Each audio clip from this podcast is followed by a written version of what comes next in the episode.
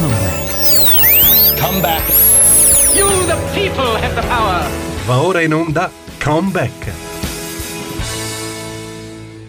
Buongiorno, ben trovati su Comeback, il nostro appuntamento settimanale dedicato alla politica americana. Un buongiorno da Stefano Graziosi, una politica americana che nel corso degli ultimi giorni, delle ultimissime settimane, ha visto Donald Trump tornare eh, in campo, eh, almeno in un certo senso, lo ha fatto con un discorso molto vigoroso pronunciato a eh, Orlando eh, in Florida, eh, in cui ehm, l'ex presidente americano si è eh, fondamentalmente ripreso la scena, non solo in termini generali di politica nazionale, ma più nello specifico specifico eh, per quel che riguarda i delicati rapporti all'interno del Partito Repubblicano.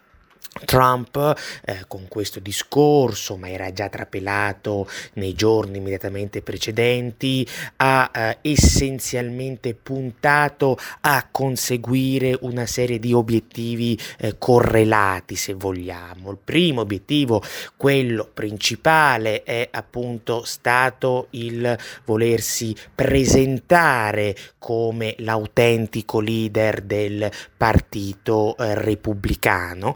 e in questo senso eh, lui non solo ha rivendicato in modo esplicito questo ruolo, ma lo ha fatto anche in modo diciamo più indiretto, attaccando frontalmente tutti quegli esponenti del Partito Repubblicano, soprattutto a livello parlamentare, che eh, al contrario stanno cercando di arginare o di ridurre o di disinnescare la sua influenza politica. Penso al senatore dello Utah Mitt Romney, penso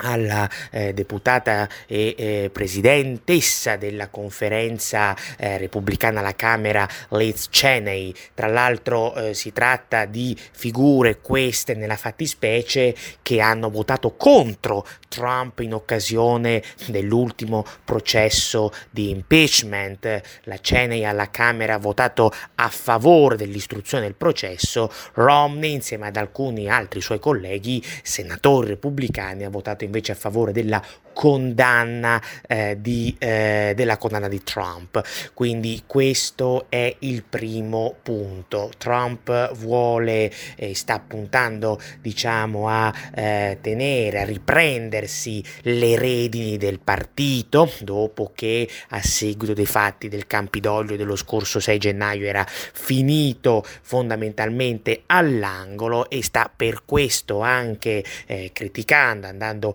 all'attacco di, quei, di quegli esponenti del partito repubblicano che vorrebbero invece farla finita con lui e più in generale con la sua eredità politica. È un discorso di leadership che si comprende tra l'altro anche nelle critiche eh, serrate eh, mosse al presidente eh, americano in carica eh, Joe Biden. Trump non lo ha certo eh,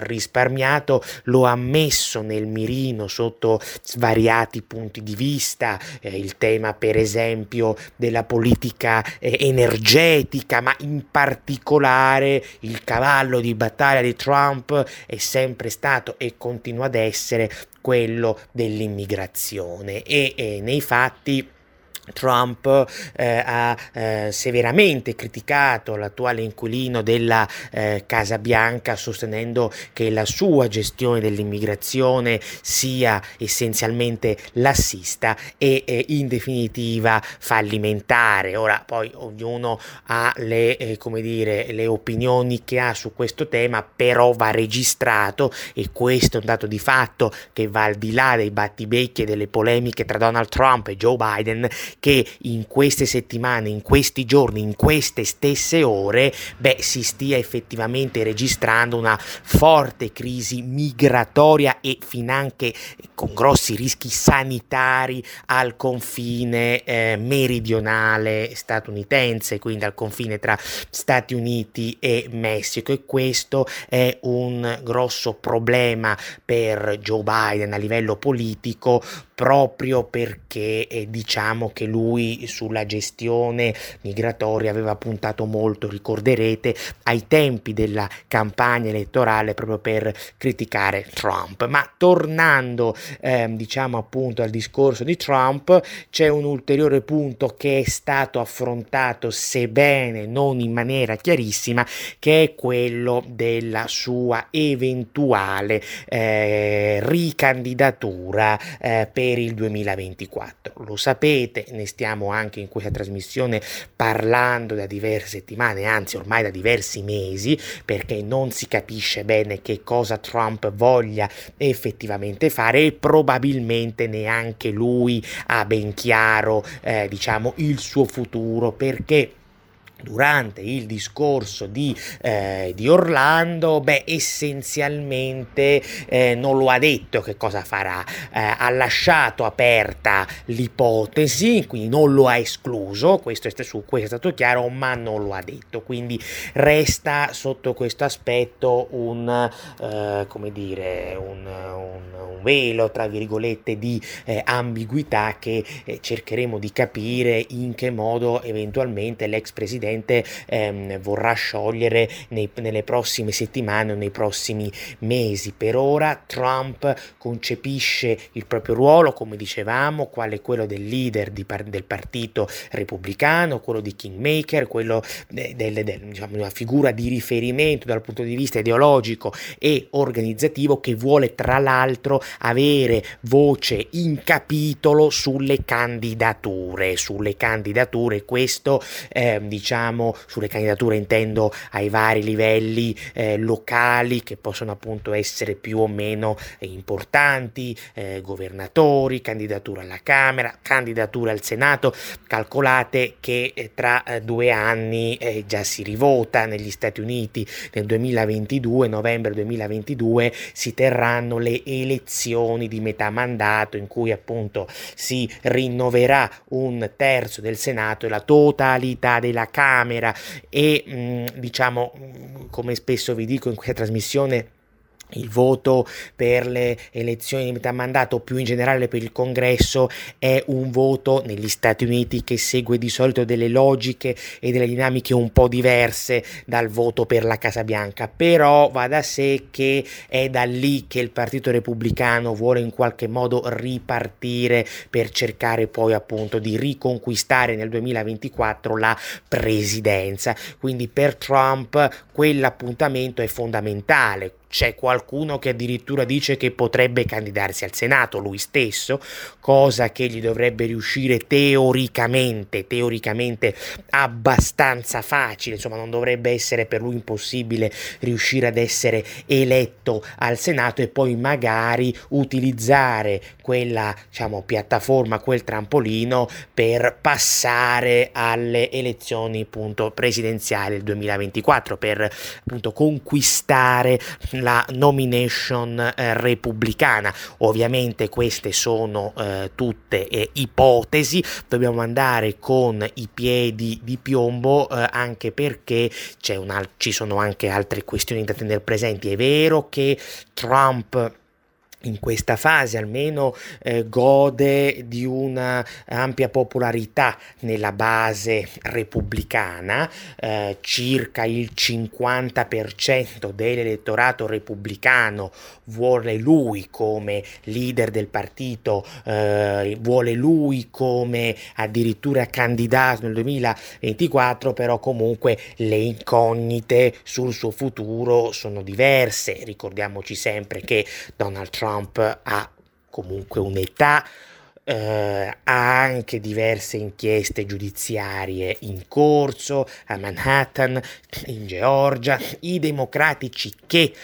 ehm, tenteranno prevedibilmente di tornare alla carica sul tema della sua agibilità politica, come abbiamo visto l'ultimo processo di impeachment che hanno intentato gli avversari Trump, come vi dicevo, non solo democratici ma anche alcuni repubblicani, aveva uno scopo ben preciso, cioè quello eh, fondamentalmente di arrivare eh, ad interdire Trump dai pubblici uffici, onde eh, diciamo così evitare una sua ricandidatura in futuro. Ora, come sapete, questo tentativo ehm, è fallito perché i numeri necessari al Senato eh, non c'erano, però non è escludibile che i democratici possano provare un'altra strada e anzi, secondo i ben informati, eh, ci starebbero già provando, non tramite impeachment, ma tramite una complessa risoluzione parlamentare che dovrebbe invocare il quattordicesimo emendamento, anche se poi i giuristi non sono convinti che questo possa riuscire ad interdire l'ex presidente dei pubblici uffici. Comunque, indipendentemente da quello che succederà, questo solo per dirvi che comunque eh, in vista di una sua eventuale ricandidatura a livello quantomeno presidenziale incombono diverse incognite ed è una forse questa delle ragioni per cui lui stesso al momento non ha, come si suol dire, sciolto, sciolto le riserve, non ha eh, lasciato chiaramente intendere che cosa vuole fare del suo futuro. Ecco, l'aspetto basilare tuttavia è che lui eh, non solo si sia proposto, come dicevo qua, leader del partito, ma abbia addirittura escluso in modo questa volta sì eh, totalmente esplicito la volontà di crearsi un partito autonomo questa ne avevamo anche noi parlato mm, in questa trasmissione, era un'ipotesi che eh, era circolata nelle scorse settimane, eh, rilanciata da vari eh, organi di stampa statunitensi a partire ad esempio dal Washington Post. Um, io non ci ho mai granché eh, creduto, o meglio, ehm, è possibile che lui, anche se lo ha negato, abbia fatto circolare questa ipotesi come strumento di pressione sul Partito Repubblicano, eh, perché, ripeto, i sondaggi, almeno per ora, gli conferiscono una certa... Una ragguardevole forza dal punto di vista elettorale, quindi era, eh, sarebbe forse stato anche un modo per dire all'establishment repubblicano guardate che se voi tra virgolette mi cacciate o comunque mi, mi, mi, mi, respingete, mi mettete in minoranza, non mi volete, beh io me ne vado, mi faccio il mio partito e vi sottraggo preziosi voti. E non sarà un caso che appunto nell'ultimo mese circa alcuni big del partito eh, repubblicano stesso, big che eh, in passato avevano eh, pronunciato parole molto dure, molto severe, molto critiche verso Trump, penso al capogruppo repubblicano al Senato Mitch McConnell, penso all'ex ambasciatrice all'ONU eh, Nikki Haley, beh diciamo ultimamente si sono un po' più ammorbiditi, anche perché hanno capito che piaccia o meno, qui parliamo insomma del dato di fatto, poi ognuno ha le sue opinioni, piaccia o meno, Trump continua comunque ad avere questo consenso tra la base, nella base repubblicana, quindi i big del Partito Repubblicano, punto uno, non possono permettersi in questo momento di fare a meno di lui se non vogliono eh, dover fronteggiare un'emorragia di voti. Punto due, chi sta cercando um, una candidatura per qualsiasi tipo di livello più o meno alto in vista dei prossimi anni, che sia il 2022 o che sia il 2024, auspica la benedizione di Trump. È lì il punto. Per cui, insomma, eh, diciamo che la situazione sotto questo aspetto è molto più complessa di come possa apparire Trump, eh, che ripeto, era comunque oggettivamente finito in un certo senso eh, all'angolo dopo, eh, dopo, il 6 di gennaio, adesso sta eh, riprendendo quota proprio in virtù di questo tipo di dinamiche e di questa forza eh, di cui lui insomma, elettoralmente al momento gode. Ecco perché è possibile ritenere che effettivamente riuscirà come da lui auspicato ad intestarsi per così dire il ruolo di capo dell'opposizione, che è un po' un ruolo anomalo se pensiamo alla storia americana e alla struttura partitica americana. Eh, di solito i partiti americani, almeno quelli più grandi, democratico e repubblicano, ehm, non hanno dei veri e propri leader, proprio per la loro, come dire, la loro ehm, costituzione interna, che è una costituzione larga, eh, molto attenta attenta ai vari livelli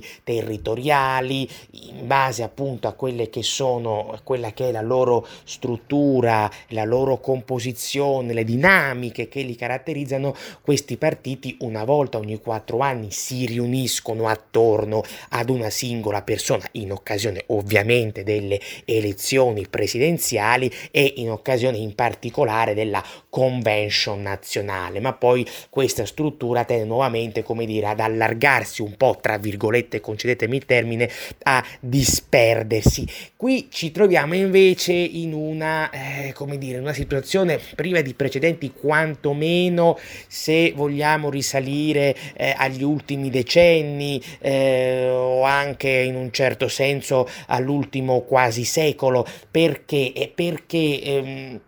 da, uh, da, Ford in poi, da Gerald Ford in poi, e qui abbiamo il caso uh, di un presidente che non è stato rieletto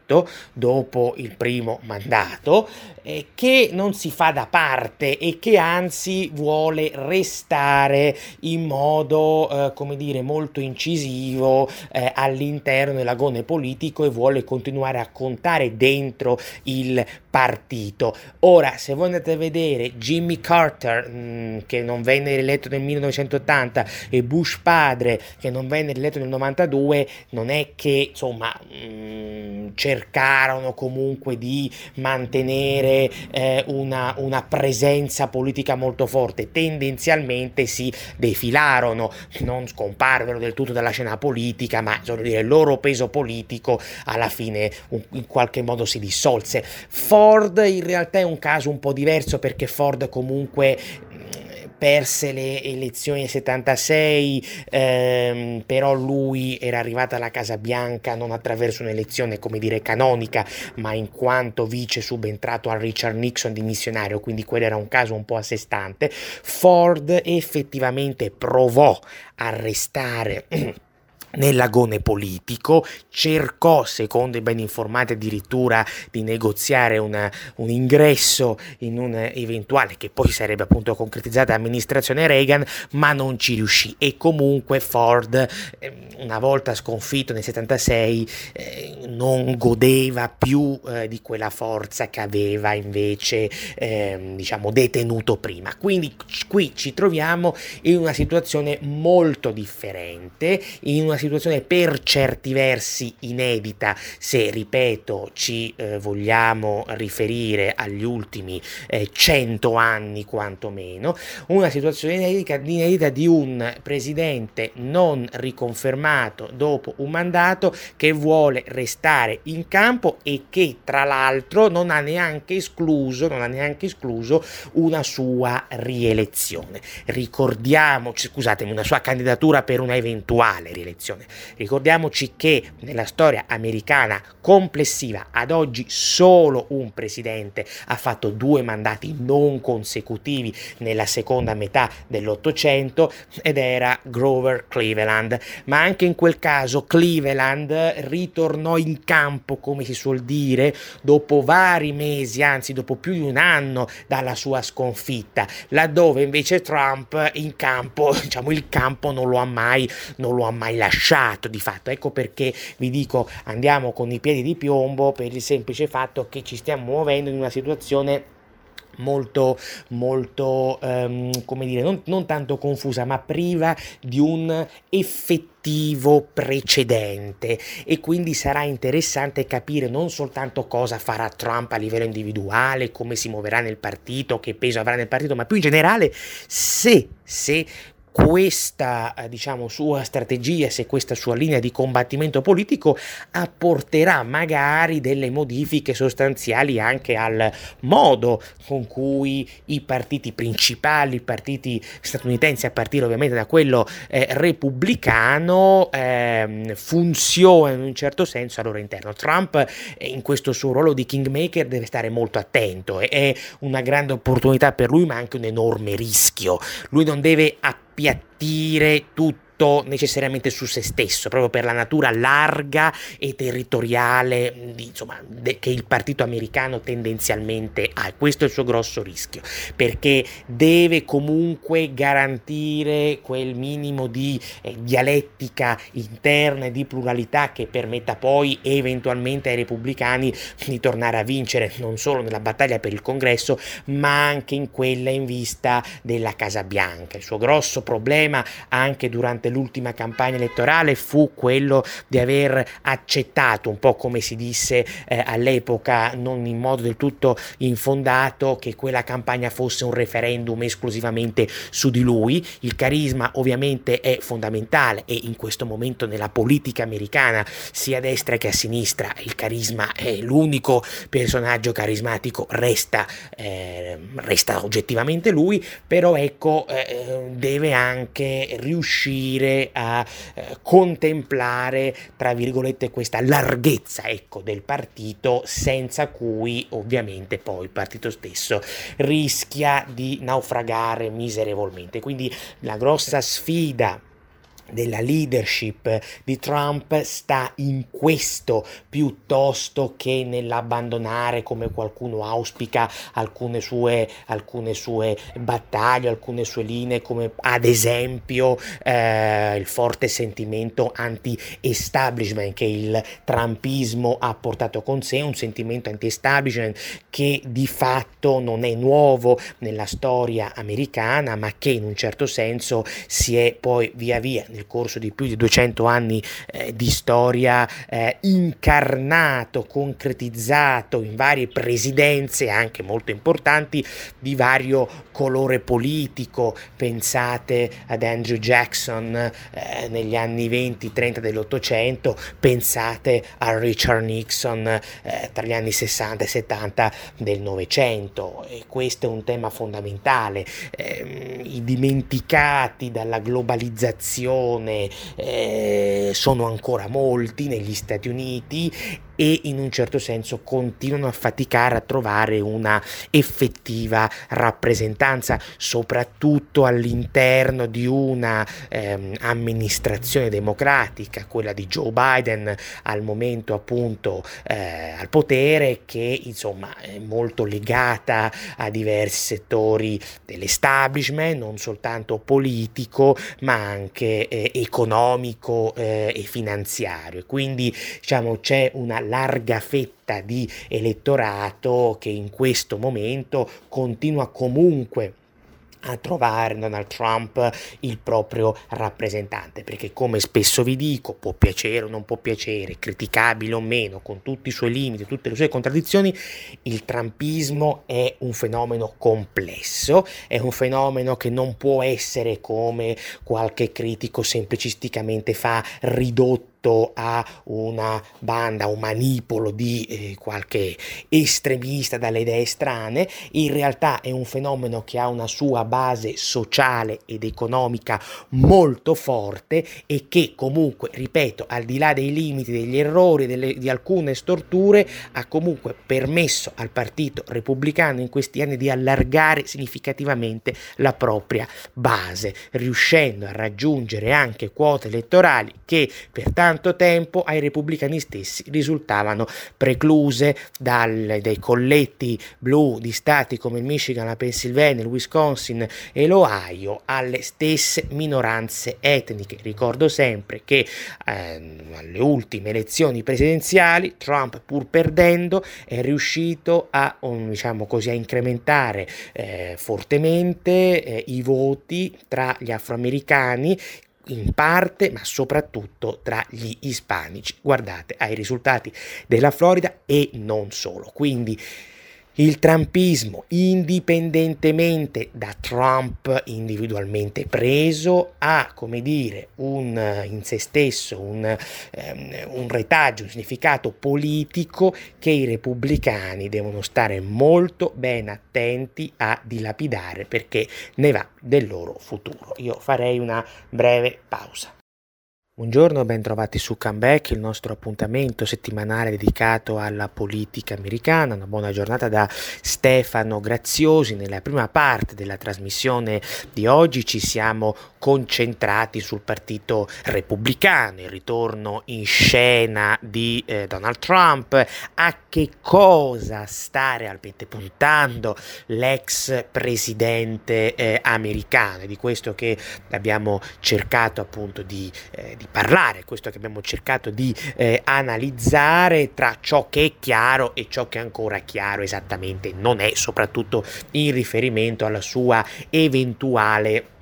voglia di eh, ricandidarsi, intenzione di eh, ricandidarsi in futuro o eh, in vista eh, della stessa Casa Bianca o in vista magari, chi lo sa, nel 2022 di qualche incarico al congresso. Per ora l'unica cosa certa è che eh, Trump non ha nessuna intenzione di fondare un nuovo partito, ha detto di voler restare dentro il partito repubblicano, ma ovviamente da leader. Questo poi vedremo se ehm, susciterà eh,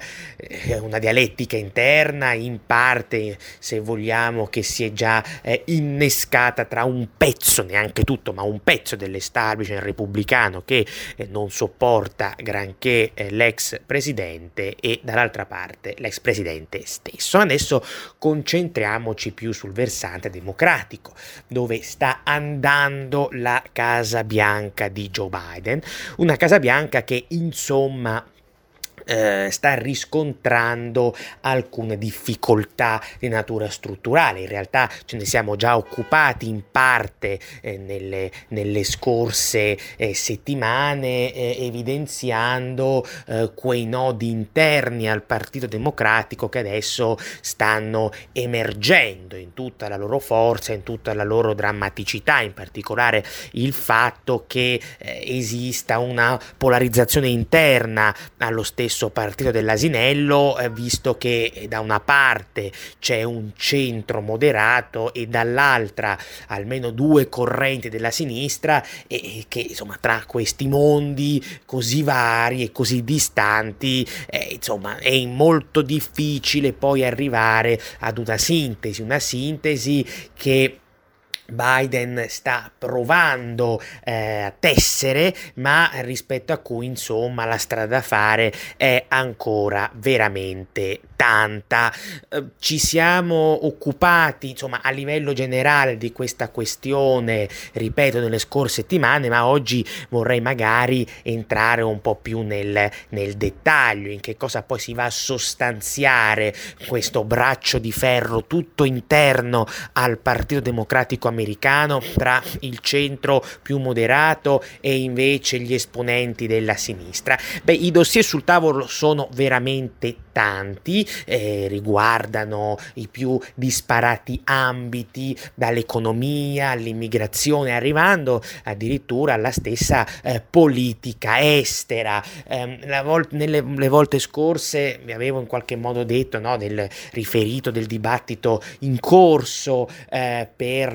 l'approvazione del pacchetto di aiuti eh, sul eh, coronavirus, un pacchetto corposo da 1,9 trilioni di dollari e vi avevo appunto un po' raccontato no? il dibattito molto serrato interno tra gli stessi democratici sul tema dell'aumento del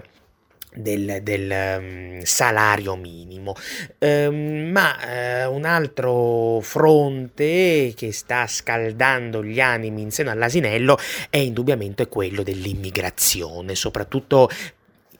in forza della retorica, eh, della linea politica che lo stesso Joe Biden durante la campagna elettorale aveva tenuto sul tema migratorio, che ricorderete era uno di quei temi su cui appunto eh, Biden attaccava frontalmente eh, Donald Trump, accusandolo appunto di essere stato eh, troppo duro, eh, accusandolo di man- scarso senso di umanità, addirittura i democratici andarono eh, all'attacco di Trump sostenendo che al confine tra Stati Uniti e Messico ehm, la sua amministrazione avesse messo testualmente i bambini, i figli minorenni, insomma dei, degli immigrati irregolari nelle gabbie, così disse appunto Michelle Obama in un famoso attacco a Trump durante la campagna elettorale. Ma adesso eh, si sta scorgendo qualche paradosso che eh, al di là... Ehm,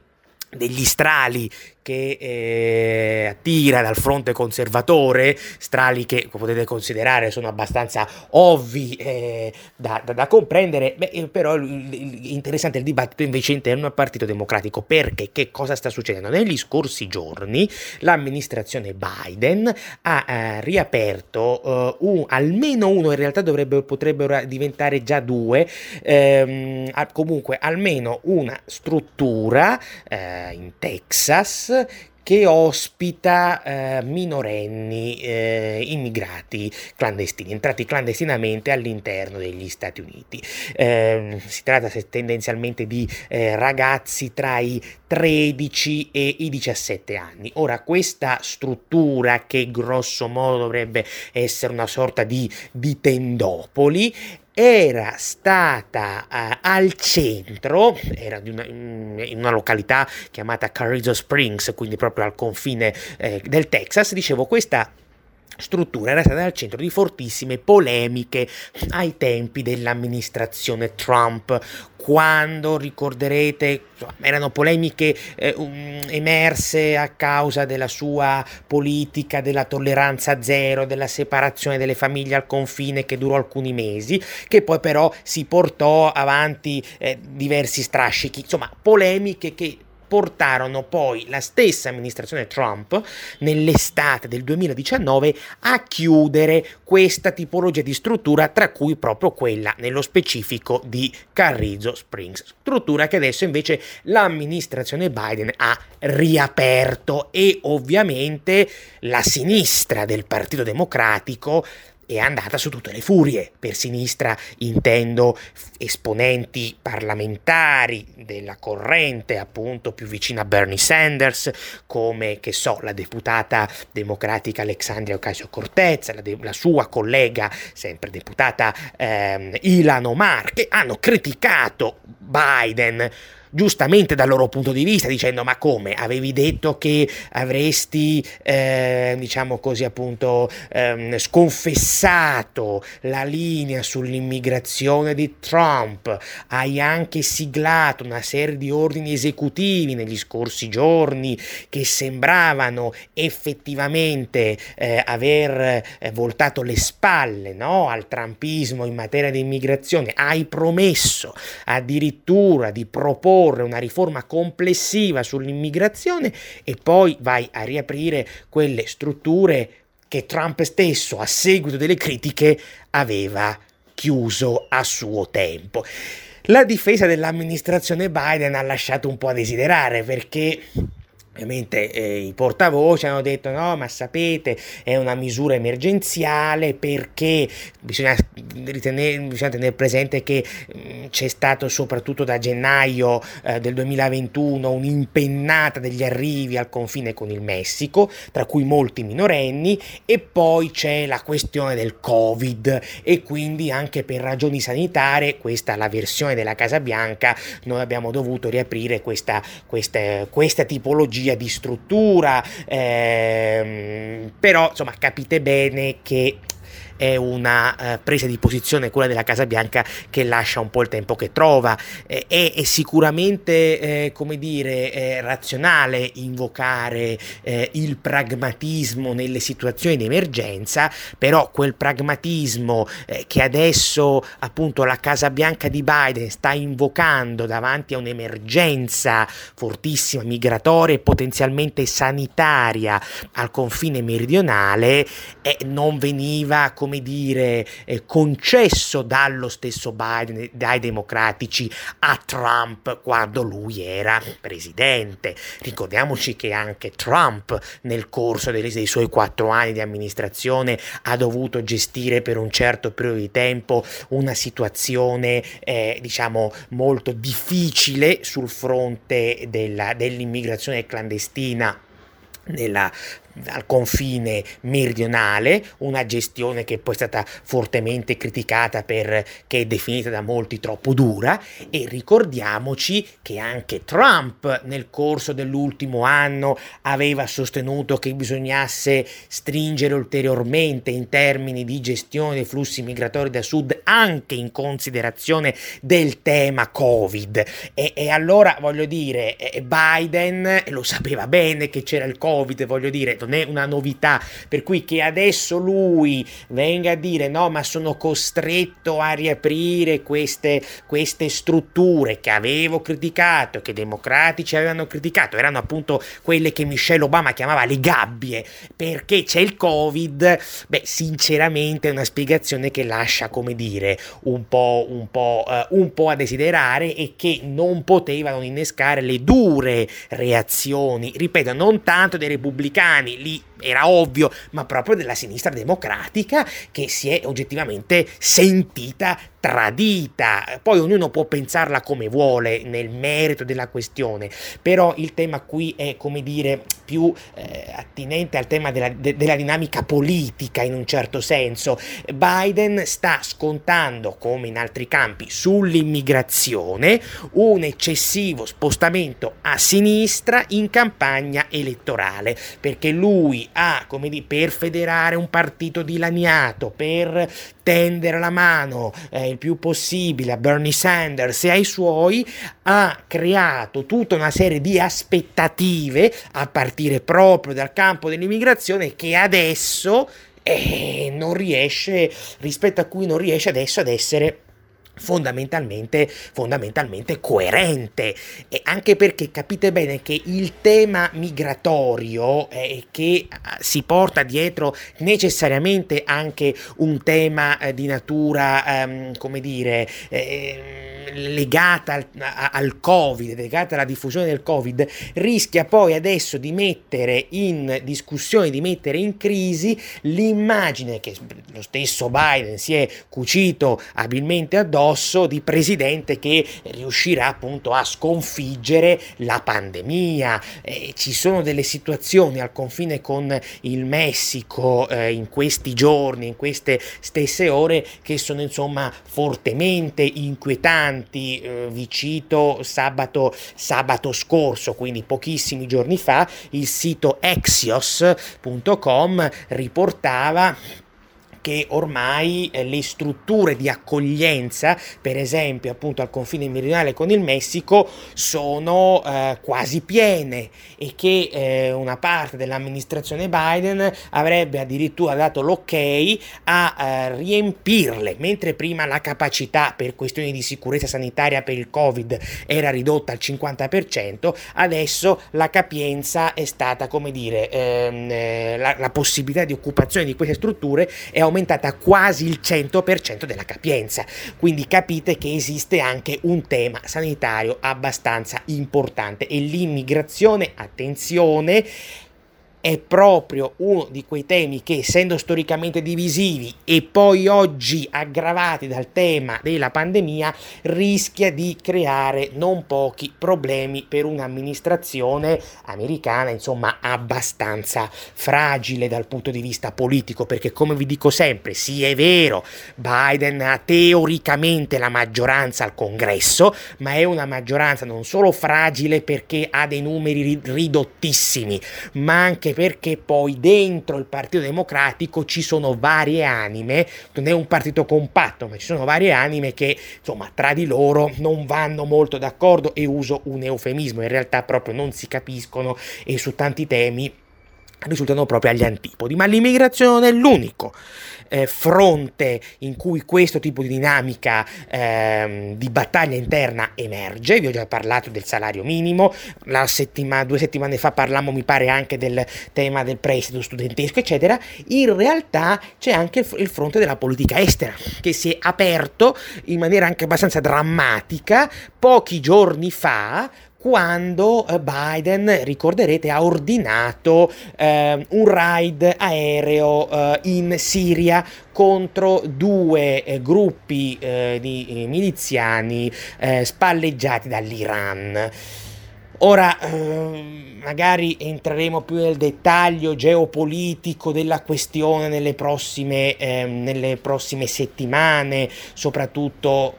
cercando di capire come quel raid venga ad inserirsi nel più complesso quadro della politica medio orientale di Biden, che lo sapete è una politica estera che a livello generale sta cercando di raffreddare i rapporti con l'Arabia Saudita e di avvicinarsi all'Iran, quindi bisogna poi capire esattamente come questo tipo di mossa specifica e particolare viene ad inserirsi all'interno di quel quadro. Ma adesso a me interessa ne interessano le eh, ripercussioni interne di quella mossa, interne non solo tanto alla politica americana, ma proprio interne al Partito Democratico. Perché? Perché poche ore dopo che la eh, Casa Bianca e il Pentagono hanno annunciato eh, che il raid aveva avuto luogo, si è registrata una levata di scudi proprio dentro il Partito Democratico stesso.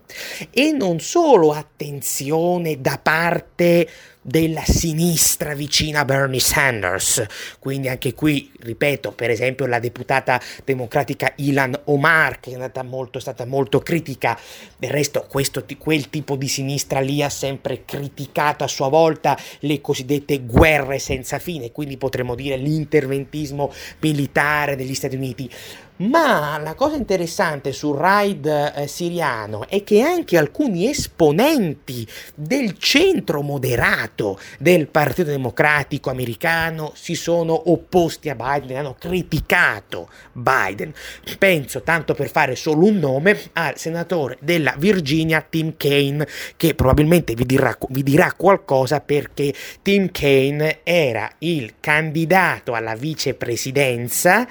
a fianco di Hillary Clinton nel 2016, quindi non è certo un pericoloso sovversivo, un rappresentante dell'estrema sinistra.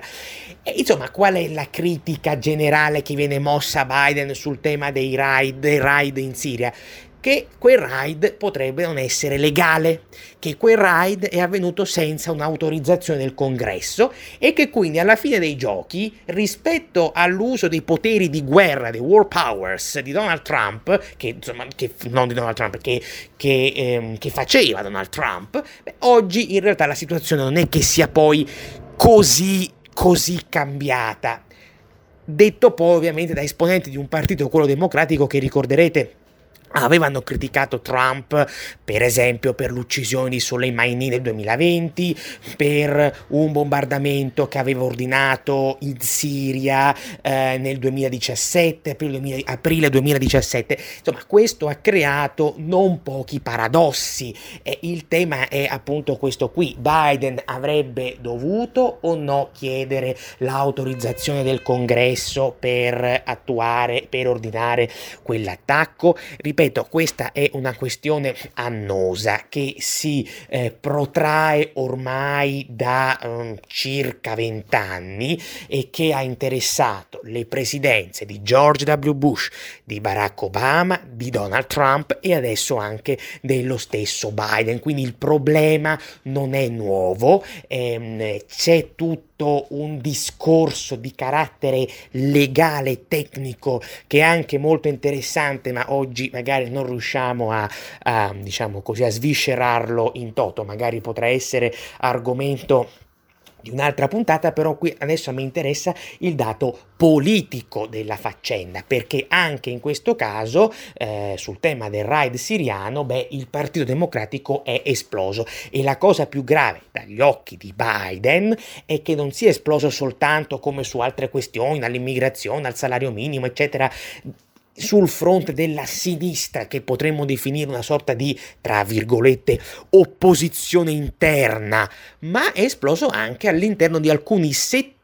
di alcuni settori dello stesso centrismo del medesimo Partito Democratico. Quindi questo per concludere è il, ehm, dire, il, grosso problema che l'attuale amministrazione americana si sta trovando ad affrontare, il grosso problema di una politica interna, di un partito, quello democratico, sempre più spaccato al suo stesso interno e che rischia appunto poi di logorare eh, Biden, logorarlo su vari fronti, perché poi capite bene, è sempre più difficile per Biden trovare degli aspetti eh, essenzialmente coesivi che gli permettano poi un compattamento interno anche per avere un maggiore potere contrattuale, ad esempio al congresso, dove, ripeto, ha una maggioranza sì in entrambe le Camere, ma una maggioranza risicatissima manca l'aspetto coesivo e questo è un discorso vecchio, non è nuovo, non è una cosa di cui stupirsi. Come vi dicevo quest'estate in occasione, quando commentavamo la, la, la convention del Partito Democratico, e oltre all'antitrampismo, oggi nell'asinello c'è ben poco che possa, come dire, effettivamente eh, creare un compattamento generale. I nodi che avevamo già individuato ad agosto, ma che in realtà erano molto più vecchi di agosto, oggi stanno sempre più venendo al pettine. Quindi